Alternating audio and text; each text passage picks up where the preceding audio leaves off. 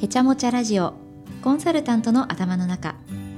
へちゃもちゃとはいつしか社内で使われるようになった。複雑に絡み合っていて白黒つけられない。そんな状況を表す言葉。へちゃもちゃとの戦いこそ実は経営コンサルタントの頭の中を占めていてそこに何か日々の仕事の思考のヒントが隠れているかもしれません。この番組ではおすすめの本の紹介を通じて経営コンサルタントの頭の中思考法を垣間見ることができます。仕事のお供に通勤通学に聞いていただけると嬉しいです。こんにちは。パーソナリティを務めますフリーランス MC の杉山まなみです。どうぞよろしくお願いいたします。それでは今日もご一緒させていただく株式会社コーポレートディレクション小川さんです。お願いします。はい。株式会社コーポレートディレクション CDI 代表取締役の小川達弘です。よろしくお願いいたします。よろしくお願いいたします。こちらの回は後編になっております。えー、前編に続きまして、えー、今日も株式会社コーポレートディレクションの是枝さんにお越しいただいています。よろしくお願いします。あよろしくお願いいたします。コーポレートディレクションでマネージングディレクターをやっております是枝と申します。よろしくお願いします。よろしくお願いいたします。えー、こちらではですねあのおすすめの本というのを毎回紹介していただいていて割とですね前編後編にわたって1冊をご紹介いただくことが多いんですが今回はですねそれぞれ前編で1冊後編で1冊ということでお持ちいただいております。後編のもう1冊もご紹介いただいてもいいですか？はい。後編はですね「謙虚なコンサルティング」っていう、まあ、江戸川社員先生が、えー、お書きになった本ですね。こちらを紹介したいと思います、はい、今回この2冊前編後編で2冊に分かれているっていうのは何かこう意図があったんでしょうか？そうですね。あの前編の方は、まあ、申し訳ない御社を潰したのは私ですとい。うことで、はい、まあ、コンサルティング会社使う方がいいよっていう あのまあ、あのちゃんと読むとあのちゃんとどうやったら使、はい、どうやって使うかっていうことも書いてあるんですけど、はい、あのパッと見るとコンサルティング会社としてやめた方がいいんじゃないのっていう主張なんですよね。はい、でそれはまあやっぱりソリューションというか、うん、もうまあ極端な言い方をすると、まあ、奇跡のダイエット食品みたいなものを、まあ、売っているような、まあ、業態ですよというようなことなんですね。ただまあ前編でもあった通りやっぱりクライアントからしても何が売りなのか、どういうことができるのかっていうのを明確にした方がまあ買いやすいっていうところがある中でコンサルタントとしても、まあ、いろんなクライアントいろんな状況があるかもしれないけれどもこういうことが解決できますよっていうふうにまあ言わざるを得ないというか、まあ、そういうふうなあのところがあるって話があったと思うんですけど、はい、まあ、ただそのジレンマからどうやってじゃあ抜け出したらいいのかっていう時に、まあ、その一つの会になり得るのかなとこの謙虚なコンサルティングっていうそのスタイルですね、はい、と思ってえー、ご紹介したとしたいと思ったということです。ありがとうございます。いや今回この謙虚なコンサルティング実際どのような本かちょっと簡単にご紹介いただいてもいいですか？はい、えー、これはですね、まああのその冒頭も少しお話ししたあの社員先生というまあ MIT スローンの経営大学院の名誉教授でまああの今年ですかね多分お亡くなりになったんじゃないかと思うんですけれども。はいまあ、あのもともとはスタンフォード大学で心理学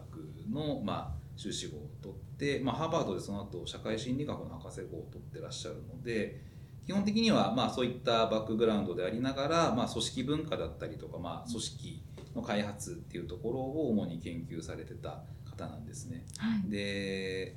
まあ、本当にあのいろんな示唆的な本を書いてらっしゃって。あのちょっとここではなかなかご紹介しきれない、まあ、人を助けるとはどういうことかっていう本だったりとか割とストレートなタイトルの本を書いてらっしゃる方なんですけれども、はい、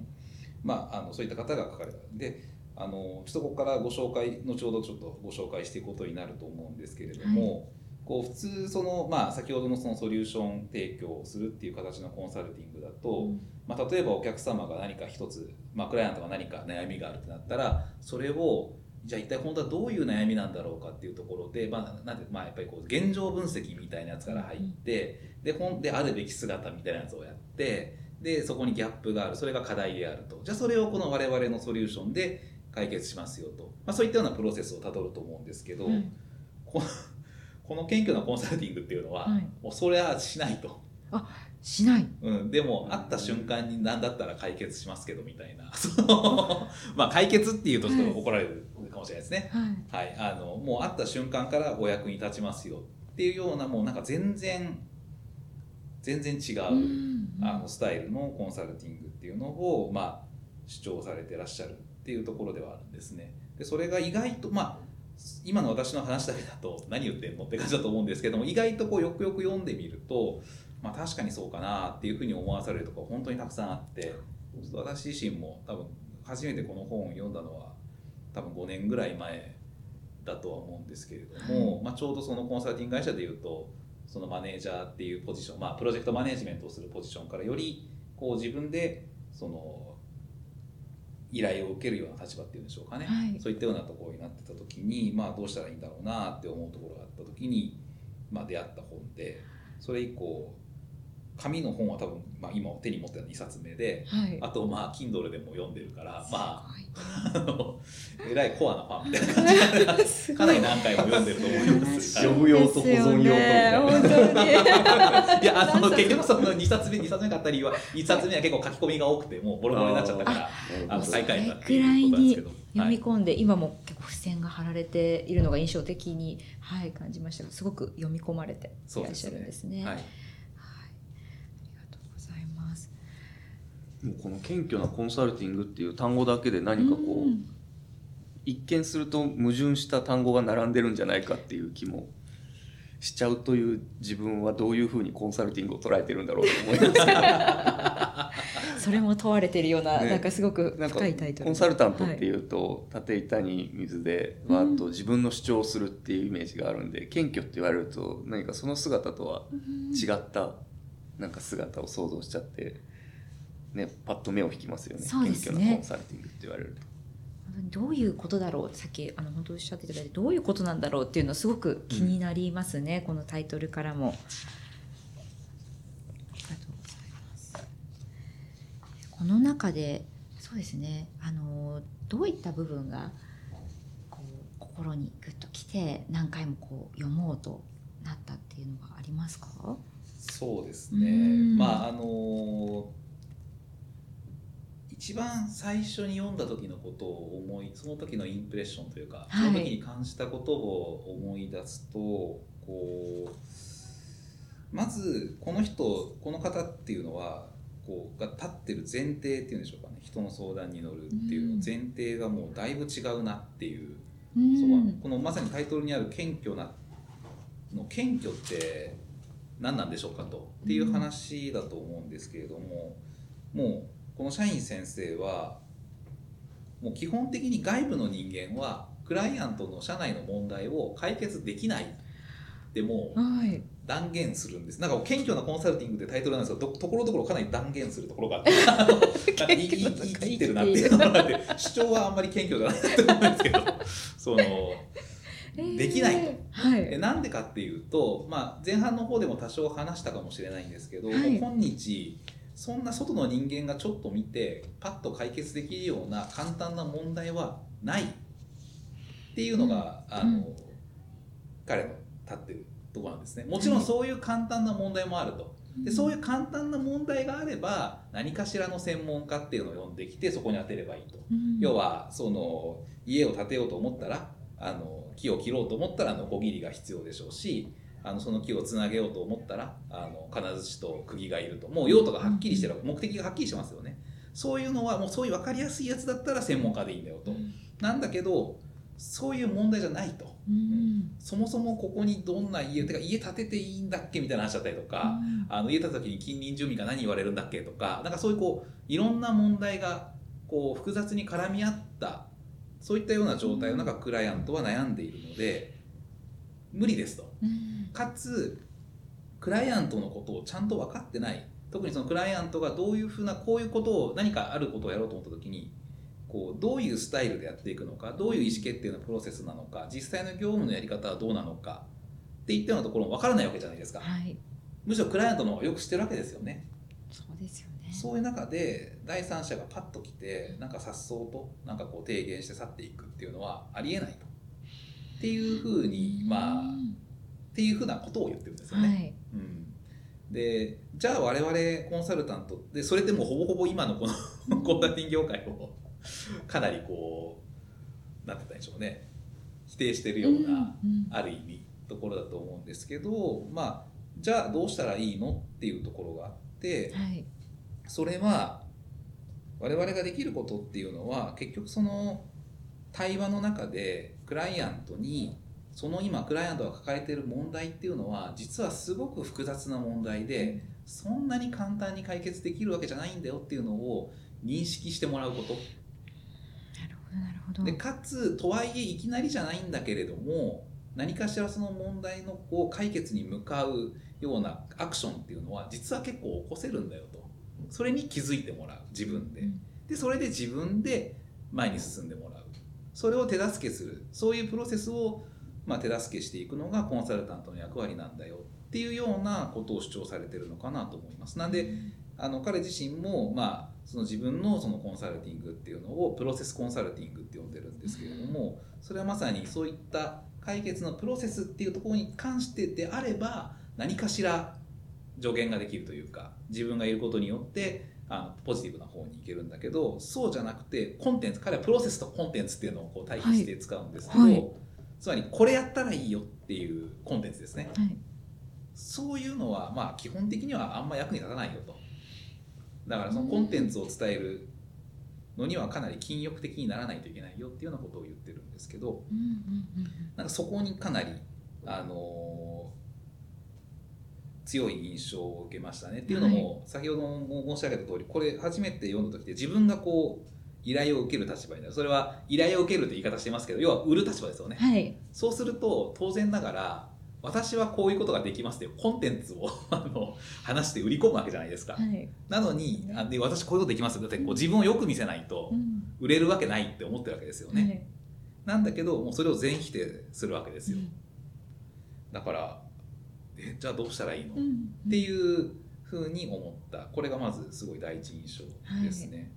でじゃあどうしたらいいんだろうかって思った時にこう読み進めていくとこの本の特徴の一つであるんですけど、はい。ものすごくこう具体的な事例が多いんです。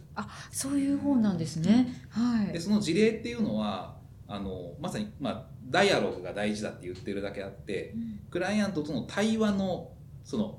どんな発言があったかっていうのの事例なんですね。これが非常に多くてそれでもってこうなるほどそういうことかって思わされるところがたくさんあるんですね。なんで例えばなんですけど、はい。もう本当にこのもし、まあ、この本にちょっとでも興味を持った方はあの本屋であの立ち読みしてこのケース1っていうやつがあるんで、24ページ目ぐらいに。はい。あのそれを見ていただきたいんですけどこのケース1っていうのが、まあ、あの一番すごく私も印象に残ってる事例で、はいこうあるクライアントから、まあ、クライアントのまあ人事経営開発部の部長さんなのかな？からこう電話がかかってきましたと。いやもう弊社は古く柔軟性に欠けるもう文化があってこれを変えたいんですと。でもうあの社員先生はそういう企業文化とかすごく研究されてるからその道の専門家ですよねと。なんでこう文化変革プログラムっていうのを我々始めたいんでそれをもう助けてもらえませんかと、っうん。ていうふうにこうクライアントが電話かかってきましたと。でちょっとここで想像していただきたいんですけどもし自分がコンサルタントだったらどういうリアクションをするか。はい。私だったら「え文化変革プログラムですか?」って思うんですけど何かよくわからないんだけどなんかソリューションっぽい雰囲気じゃないですか。だから「できますよ」と。うん「いいですね文化変革プログラム」と。はい「やりますよ。もう何でもやれますよ」みたいな。はい。ただちょっとどういう内容かわかんないんで詳しく教えてくださいみたいな。そういう入りを多分してしまうと思うんですね。はい。推しもなんか取れたなみたいな。う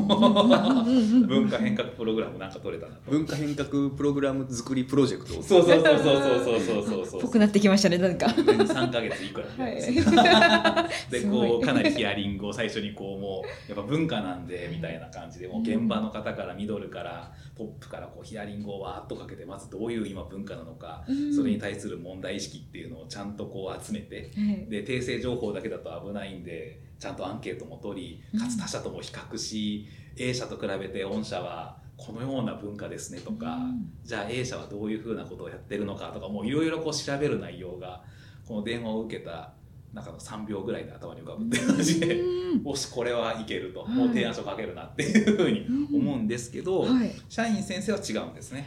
社員先生は、はい。なんだそれと古く、まあ、そもそも古く柔軟性に欠ける文化とかがちょっとよくわからないし、こういろいろわかんないことがあると。はいでもわかんないからダメだというか、うん何言ってんだお前っていうわけじゃなくて、それ自体にこう好奇心を持つわけですよね。なんでこの人ってこういうふうな言葉でもってしかもなんでそれを今課題に感じてるんだろうと。で、まあ、たまたまちょっとこの例っていうのはあの CEO がそういうふうに言ってる、あのっていう新任の CEO がそう感じてるって話だったんで、社員先生はじゃあちょっと CEO と話させてくれということで、あの CEO とこう話すわけですよ。で、えー、とやっぱり CEO も同じようにこういやもううちちょっともう本当に CEO になって頑張っ、まあ、じ CEO になって頑張ってるんだけどこう古い習慣や伝統にぶつかっててみんなそれを変えてくれないと。だから文化変もう文化変革プログラムが必要なんでぜひ助けてくださいってこう CEO はまた言うわけですよね。でそれに対して多分またちょっと同じですけど私だったらできますよっていうこうもう何だったら多分提案書をちょっと提案書のなんかこ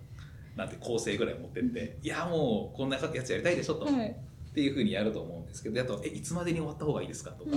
えお予算いくらですか、まあ、そういう感じでこう 期間と予算をこう決めに行こうとするんですけれども、社員先生は違うわけですね。社員先生はそこでえ具体的にどういうことがあったんですかとどういうことがあった時にその古い伝統とか、あの文化とかにこう阻阻まれたと感じたんですかって聞くわけですね。そうするとまあもうちょっとその前には CEO と COO がいて COO が発言するって感じになっちゃうんですけど COO がこうもう多分こう前のめりで「いやもちろんですよ」みたいな「聞いてくださいよ」みたいな感じで例を言うわけですね。いや例えばこう広い会議で15人ぐらい集めて話すんだけれどもと、みんな絶対同じ席に座るんですよみたいな。でそれが15人入る部屋で5人しかいない時もなんかみんなポツポツと座るんですみたいな。い。やもうこんな感じで散らばってなのにもう5人しかいない散らばるんですよと、うん。おかしくないですかみたいな感じで話すわけですね。で私だったらおかしいですねと。これはもうそういった文化が根付いてますねとこれは根深いですねとか言うと思うんですけどそれは相当大きな変革プログラムをが必要ですねそこまで15人いるのに5人ありえないみたいな感じで相当こう共感を示すんですけど社員先生はそこでこう「えそれであなたどうしましたか?」って聞くわけですね。はいそうすると CO が「いやどう?」って何もしませんでした。でこの瞬間に多分 CO は気づくわけですね。みんな集まってって一言言えば済んだっていうこと。この瞬間に多分 CO の頭の中にいろんなことが浮かんだはずで、まあ、まさにそのなんで自分はそれ言わなかったのかなっていう、自分も実はそういうのに結構とらわれてるなっていう思いと、でもそれっていやもうちょっと集まってって言えば済む話だったなと、つまり文化変革プログラムっているんでしたっけ？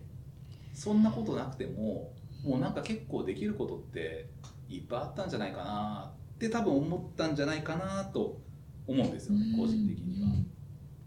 これは私の想像ですけど、はい。なんでなんかこういう瞬間ってすごくあるなってこの本を読んだ時に思ったんですよ。要は、まあ、さっきみたいにちょっともうクライアントの太鼓持ちみたいな感じ。で「いやもうそうですねおっしゃる通りです」みたいな感じで言ってるんだけれどもよくよく考えたらえなんでその時になんかこう、まあ、まさにその集まってって言わなかったのとか、もうすぐなんか済む話なのになんでそれを問題と捉えてるんだろうっていうふうにこう好奇心に取られて思うこともあるし、それだったらプロジェクトなくてももうこうしたらいいんじゃないのってこうその場で言えることで実はコンサルタントにも結構あってなのにプロジェクトを売りたいから、はい。いやーもういいっすねプログラムみたいな、うん。いいですねプロジェクトみたいな感じにやっちゃってる。それそのなんかこう自分のなんてと自分もまたとらわれてるなっていうのもありますしあともう一つ思うのは実はそのお客さんがこうそういうふうに話してくれた時に「えでどうされたんですか?」とか例えばじゃあ文化変容プログラムって何ですか？とか古い習慣って具体的に何なんですか？って問いかけるのって結構怖いんですよ。あそういうもんなんですね。はい。ななんでかっていうとはい。多分それはこうあなた文化の専門家ですよねっていう立て付けできてるので、うんなるほど皆まで言うなみたいな、はいわかるでしょみたいな感じになるので、えそれ何ですかっていうふうに聞くとなんかこう自分のその専門家としてのなんかこう築き上げてきた像っていうのがはい。若干こう壊れてしまうんじゃないか、あるいは「お前分かってねえな」って言われちゃうんじゃないかとかこうそういうこうなんて言ったらいいんでしょうね。恐怖感っていうのも結構あると思うんです。うん。実際その特にもう CEO クラスとか CXO クラスと話す時ってもう本当にそのまあ別に戦ってるわけじゃないんですけど、うん。真剣勝負というかお互いこうちゃんとこういう問題を向きに向き合う上で適切な人間なのかっていうのをある程度評価されてるなっていう気持ちもありますんでそうするとやっぱり自分をよく見せようとする。そうするともう1を聞いて10を知る自分っていうのを演出したくなる時っていうのもすごくありますし、わかまあ、もう分からないことを「えそれどういう意味ですか?」って聞くことだけでも結構怖いんです。特に多分若手のスタッフであればなおのことそうなんじゃないのかなと。もうそもそも若いっていう時点で何も知らな そうなので、はい。なんかこう必死に自分と自分をこう鎧で守るわけですよね。うんうんうんなんでそうまあ、あのちょっと長くなっちゃいましたけど初めて読んだ時のインプレッションとしてはこうまさにその自分たちがやろうやってきたことっていうのと真逆のことをこうおっしゃってるなっていうところとでも確かにそういうことあるよなと。うん。でそれをやるには相当な勇気がいるなと。っていうなんてたらいいの本当にむ難しい商売だなとも思うしでもうん本当はそういうことがもしかしてやりたかったんじゃないのかなとか、いろいろなこれももう本当一言では言えないようなあのインプレッションを受けたっ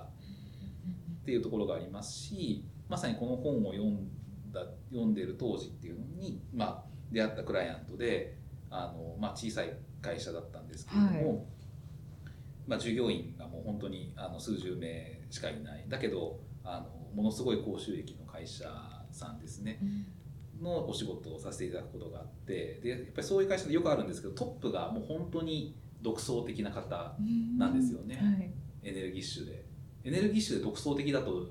こうよくあることとして何を言ってるかわからないことが多いっていうかその要は頭もすごくいいし、はい。すごくこう前のめりだから、はい。こうどんどん飛ばしていっちゃう。うん。文脈とかもやっぱり飛んじゃったりとかもすることもあるしで結構自分でもできちゃうから、はい。そうすると人に説明する必要っていうのは実は意外とないのでこうなんていうかそそこの部分っていうのがこうちょっとこう後ろに行っちゃうというところがあってでそういう CEO、まあ、そういうトップと会うとコンサルタント多分大体の場合が「うんうん」ってこうなんか「あそうですよね」そうですよね。おっしゃる通りってこう言い言い続けて終わるみたいな感じになると思うんですけど、あのやっぱこの本を読んでたんで、はい。結構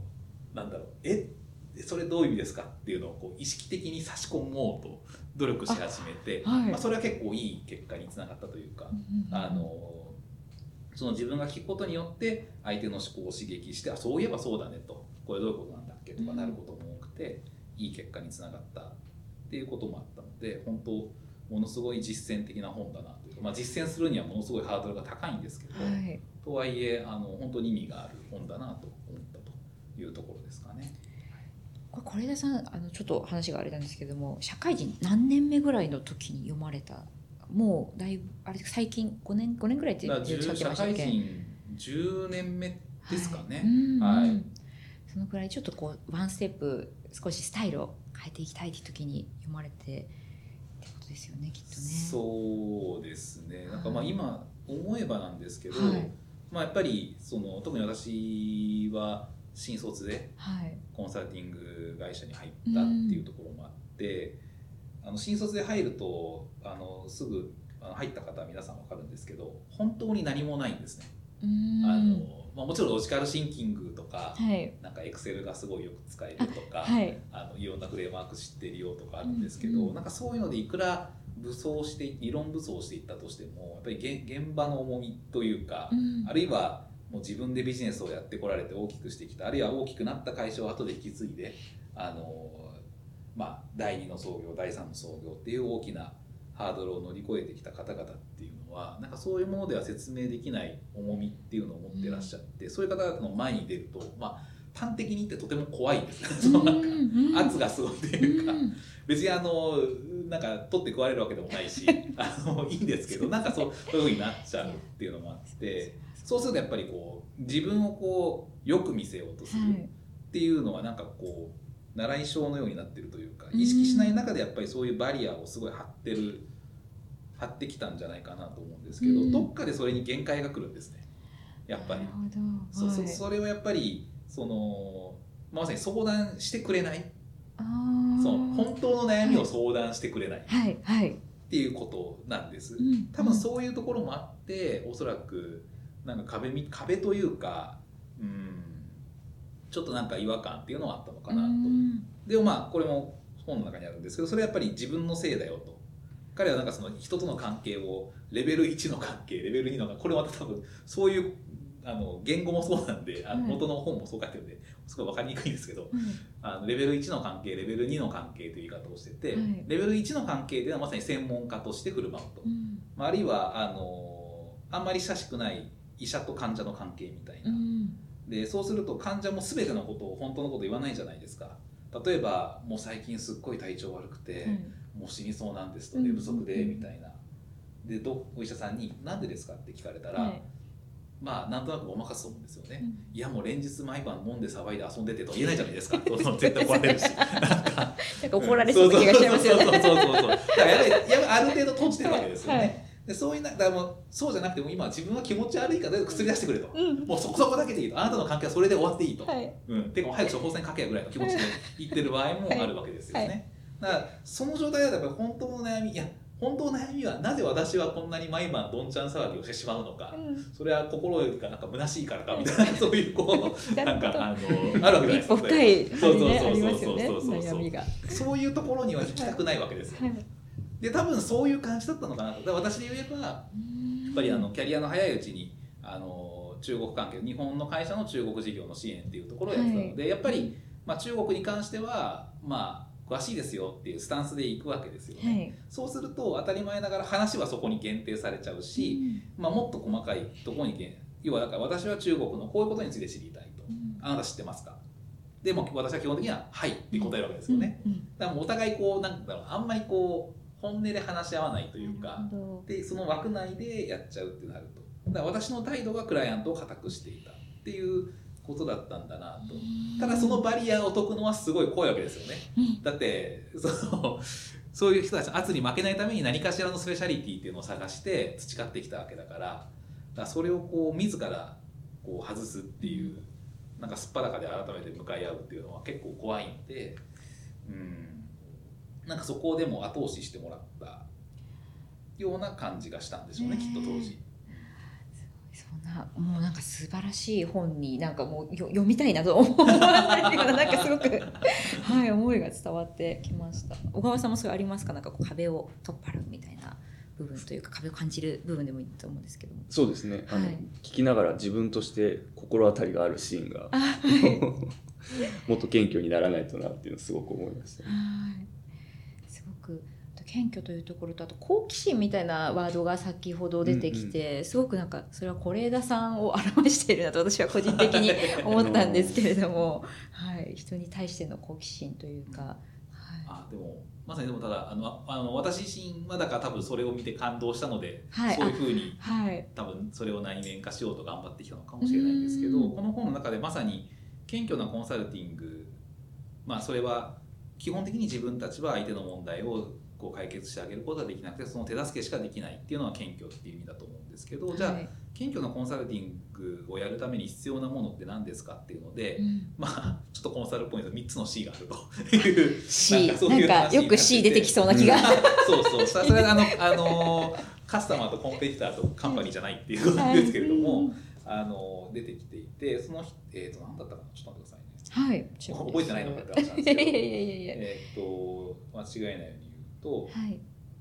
と一つはまあ好奇心なキュリオシティですね。はい。でもう一個があの、まあ、コミットメントって言ってるんですけど、はい。まあ、役日本語訳で役に立ちたいと思う心ですね。うん。相手の役に立ちたいと思う素直な心。でもう一個はケアで、まあ、それは思いやり。はい。その相手の立場に共感するっていう、うん。まあ、だからいずれもその角度は違うんだけれどもその自分たちは分からない相手のことを理解しよう。でかつそれをポジティブな方に生かしていこう。っていうような、あのスタンスで臨みなさいと。だからすごい面白いんですけど潜在クライアントと出会う時にはあ電話しなきゃいけなくなったと、はい。そういう時にはまずちょっとこう時間を置いて、うん。本当に相手の役に立ちたいという気持ちが満ちた時に電話しなさいっていうなんかことが入ったスマホスマホを前にしてそうそうそ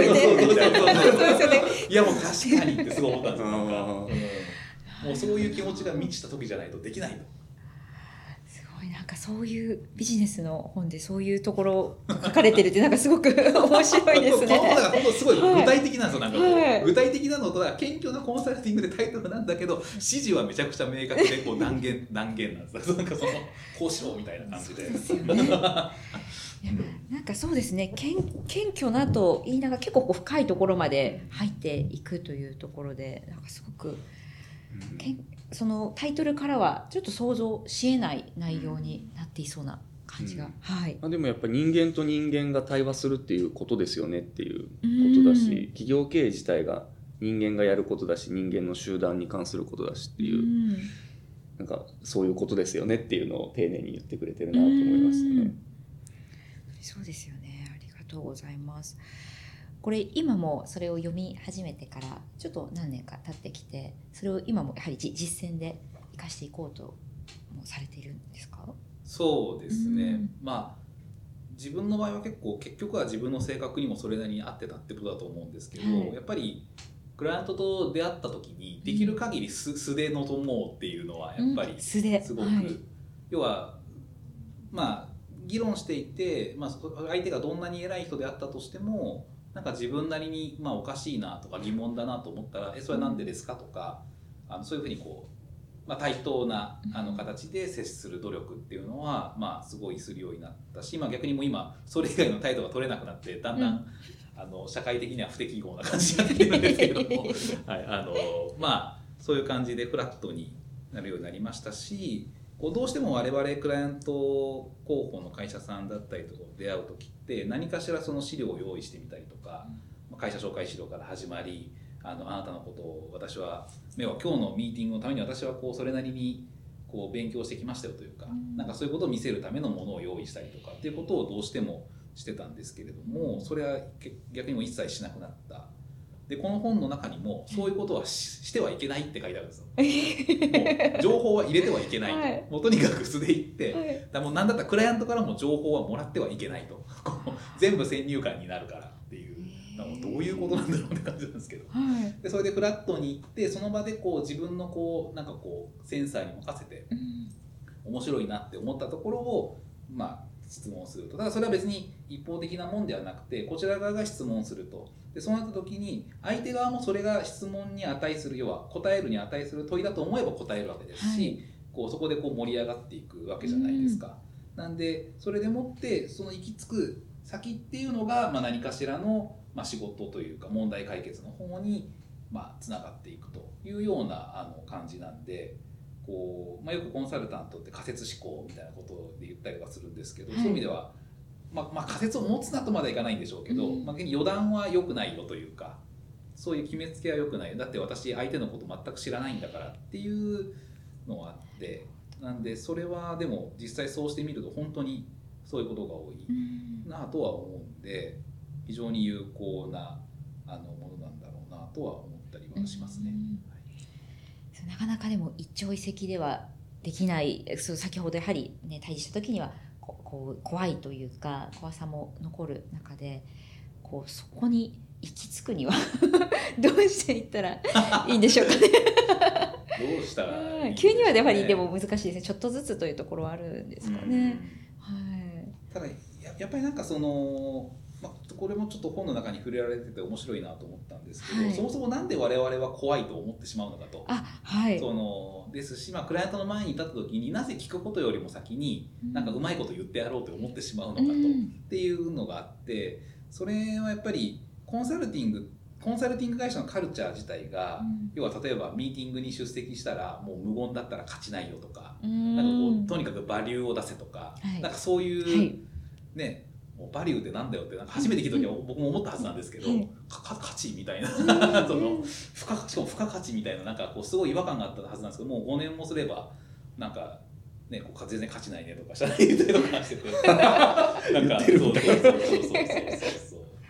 いやなんかうん、じ自分のバックグラウンドでこう文系の院生だったんで、もうバリューっていう言葉自体も、なんかこう、うん。ゼミの中でバリューとかつなんか価値とか使うと、価値って何ってめっちゃ詰められた覚えがあって、はい。それは人によって価値とか違うわけだから、お前が価値って言ってもか相手にとって価値があることが分かんねえじゃないかとか、すごい怒られた覚えがあるんです。けど、いつの間にか平気で使ってたりとかして、こうなかなりそのカルチャーを内面化してるわけなんですけど、そのえっ、と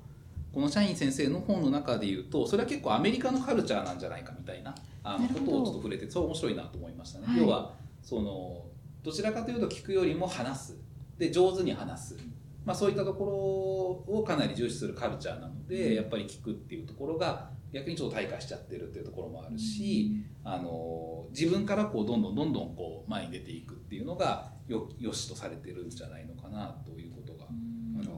この前あの MBA、はい、MBA っていうのは Master of Business Administration なんですけど、はい、それを揶揄して Master of Being American っていうのが MBA だって言ってる人がいてはい、確かに。ビジネスカルチャーってグローバルで言われてるビジネスカルチャーとアメリカ的なものっていうのは近近いのかもしれないですね。やはり日本のこう企業だったり、まあ、企業で働く人たちっていうのはその特性というかがそれぞれあるうん部分に対してはもしかするとこの謙虚なコンサルティングって日本のあの企業に合っているのかもしれないですね。そうですね、だからまあそのまあだからアメリカはそういうカルチャーなので、うん。そのかえって謙虚さが求められるんじゃないのっていう主張だとは思うんですけど、はい。まあ、まさに日本でもその特にコンサルティング業界っていうのはまさにアメリカからそのコンサルティングノウハウとともにアメリカのそのビジネスカルチャーを、うん。まあ、日本に輸出してそしてまあ世界中に輸出してるんだと思うので本来であれば別に我々自身もそうそうしなくてもよかったというか。うん。なんだったらなんかこうまあなんでしょうね。こう戦国時代とかそういうのなんか時代小説とかに出てくるこう軍師とかあるいは中国とかでもなんかそういうの出てくると思うんですけど、はい。基本的に無言ですよね、うん。なんかめちゃくちゃこうとうとうと喋る軍師ってあんまりいないじゃないですか。なんか諸葛孔明がめっちゃ喋るとか嫌じゃないですか。なんかまあパリピ孔明はいいと思うんですけど、それはいいと思うんですけど、なんかめっちゃ喋ってる軍師ってちょっと不安になりません？なんか。どっちかというと要所で、はい。ポンって一言言って、自信ないからいっぱい喋ってるからえらい喋るなみたいな。はい。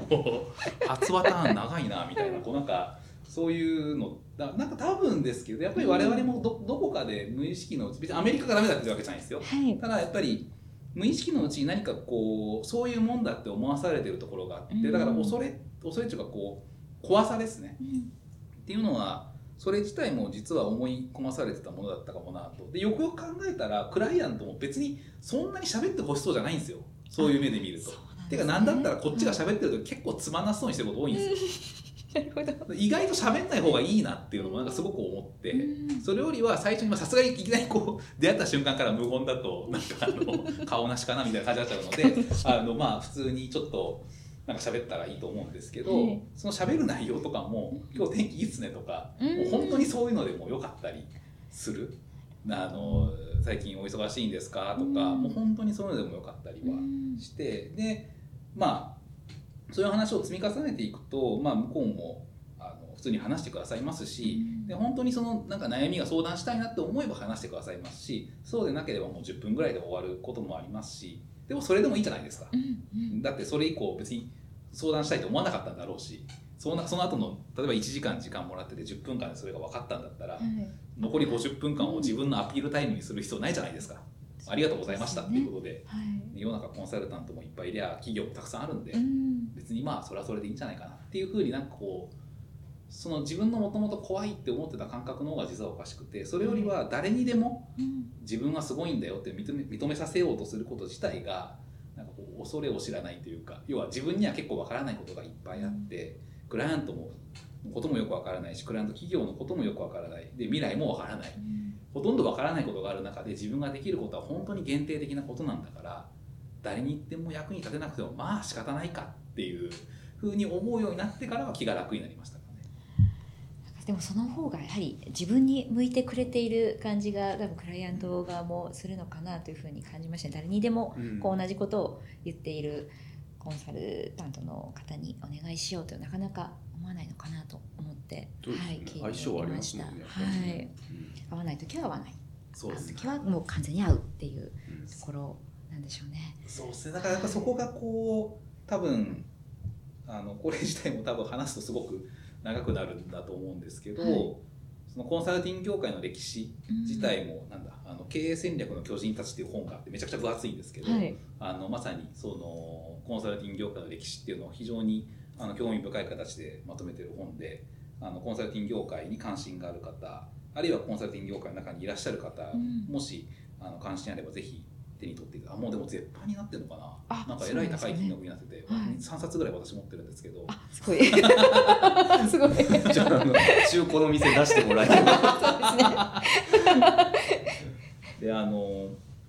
その中であのすごいいろんな興味深いことがあるんですけどやっぱコンサルティング業界のターニングポイントっていうのが一つ書かれててそれはもともとコンサルタントっていうのは相談に乗るっていう形でゼネラルな形だったんだけれどもこのやっぱり企業の問題が複雑化してしまったと。うん。であとはまああのコンサルティング業界が請け負う課題の一つとして、まあ国際まあ、当時の言葉で言うと国際化戦略というか、まあ、いろんな国に展開しなきゃいけないってなった時にそのいろんな国のこと分かんないじゃないですか。はい。だったりとか、あのまあ、やっぱり業界が複雑した複雑化したこととか大きいんですかね、うん。あのいろんなところでやっぱりテクノロジーが発達していってあの相当詳しく知らないとわからないっていうふうになっちゃった時があってでそこでまさにそのインダストリーチームとか、はい。あのプラクティスチームを作るか作らないかっていう論争が、まあ、あったとうん。いうことででやっぱり当時のコンサルタントとしては反対するわけですよね。そのコンサルタント像と違うと。うん。だけど、まあ、結局そっちの方に舵を切ったのは、まあ、我々はもちろん相談に乗るんだけども何を売ってるの何に価値があるのかっていうとナレッジであると。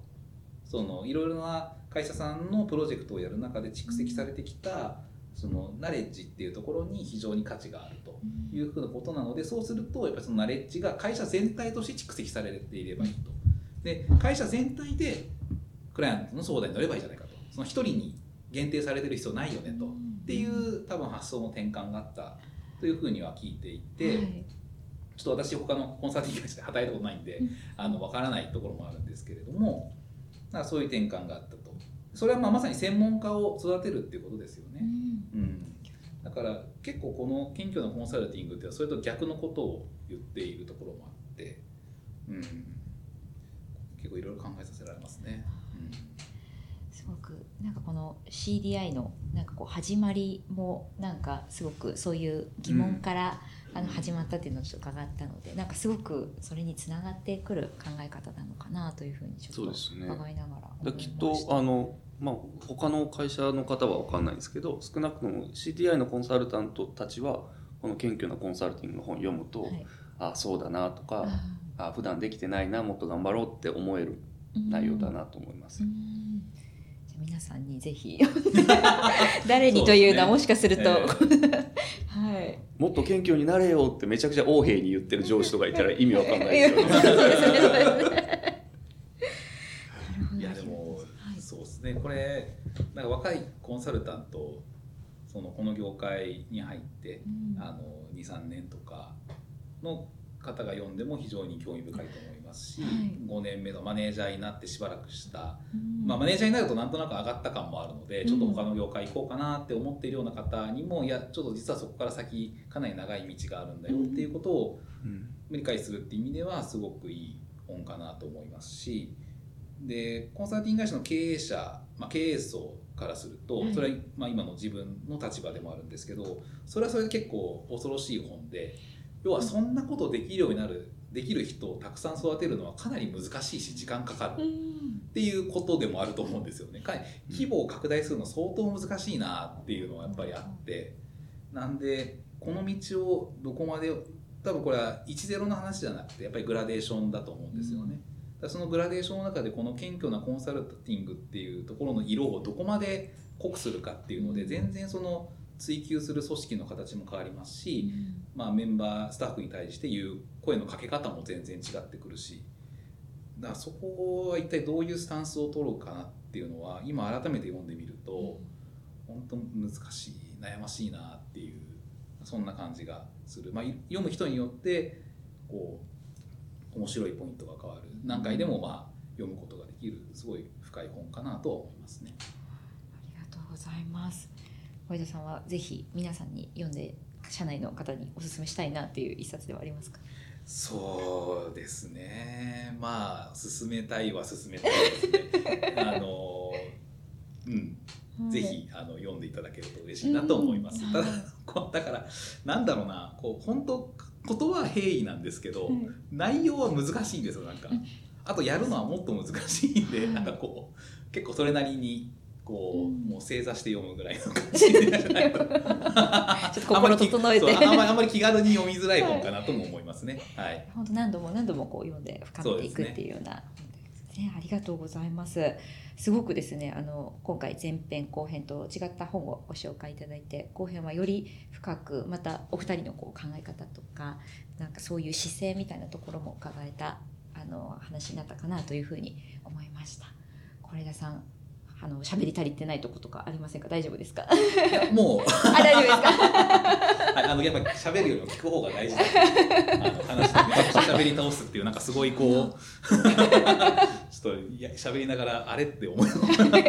すごくお後がよろしいよね。今日ははいあのどうもありがとうございました。ありがとうございますはい、ありがとうございました。へちゃもちゃラジオコンサルタントの頭の中。ここまでご視聴いただきありがとうございました。毎回コンサルタントそれぞれの目線、切り口で書籍紹介していきますが、個人個人の解釈となります。しっかりと内容を知りたい方は、ぜひ実際に原点をお読みいただければと思います。この番組のご感想や扱ってほしい本のリクエストなど、ハッシュタグ、へちゃもちゃラジオでポストをお願いします。そして、この番組を聞いて、コーポレートディレクションへ経営相談をご希望の方、一緒に働いてみたい方はお気軽にご連絡ください。番組の概要欄にホームページを載せております。次回もどうぞよろしくお願いします。